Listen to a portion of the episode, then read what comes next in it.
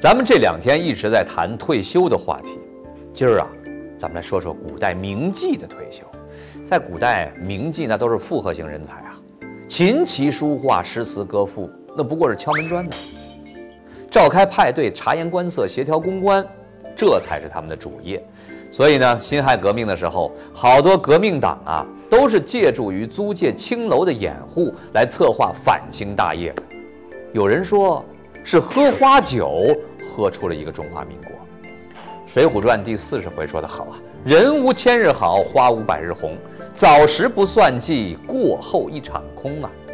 名妓这种高级公关的职业，注定做不长久。苏州虎丘的真娘，杭州西湖的苏小小。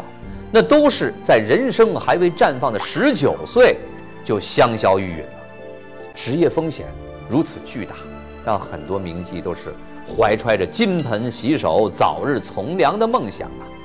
然而，梦想很丰满，现实很骨感啊。名妓要从良，基本上也就是给人做田房当小老婆了。唐代商人地位低，青山司马。白居易一听说弹琵琶的这个大姐啊，以前是武陵少年正缠头的名妓，而现在只能是老大嫁作商人妇，那个泪呀是哗哗的流了一褂子哈。那他们想嫁谁呀？哎，好问题，这标准啊是有钱有闲有地位有才有貌有颜值，穿衣显瘦脱衣有肉，你就是把世界做出一窟窿来，哥也帮你顶上这种人呢。哪有这样的？我也想嫁。嗨，嫁不了不是吗？那就是只能退而求其次了啊。三言二拍里，杜十娘找了个小男人李甲，想作为那后半生的依靠。结果那小子一转手就把他给卖了。杜十娘一怒之下，怒沉百宝箱啊，顺道把自个儿也给沉了。明末的柳如是呢，倒是嫁了个十全好丈夫，大才子钱谦益啊。然而那年，柳如是二十三岁啊，钱谦益五十九岁，呀，呃，秦淮八艳当中，要说命算比较好的，我看呢，也是董小宛了。最后呢，能跟冒辟疆啊到如皋，过上那样的日子。不过呢，嫁谁不嫁谁，真不是名妓们自己说了算。咱就说那个陈圆圆吧，吴三桂、李自成争来抢去。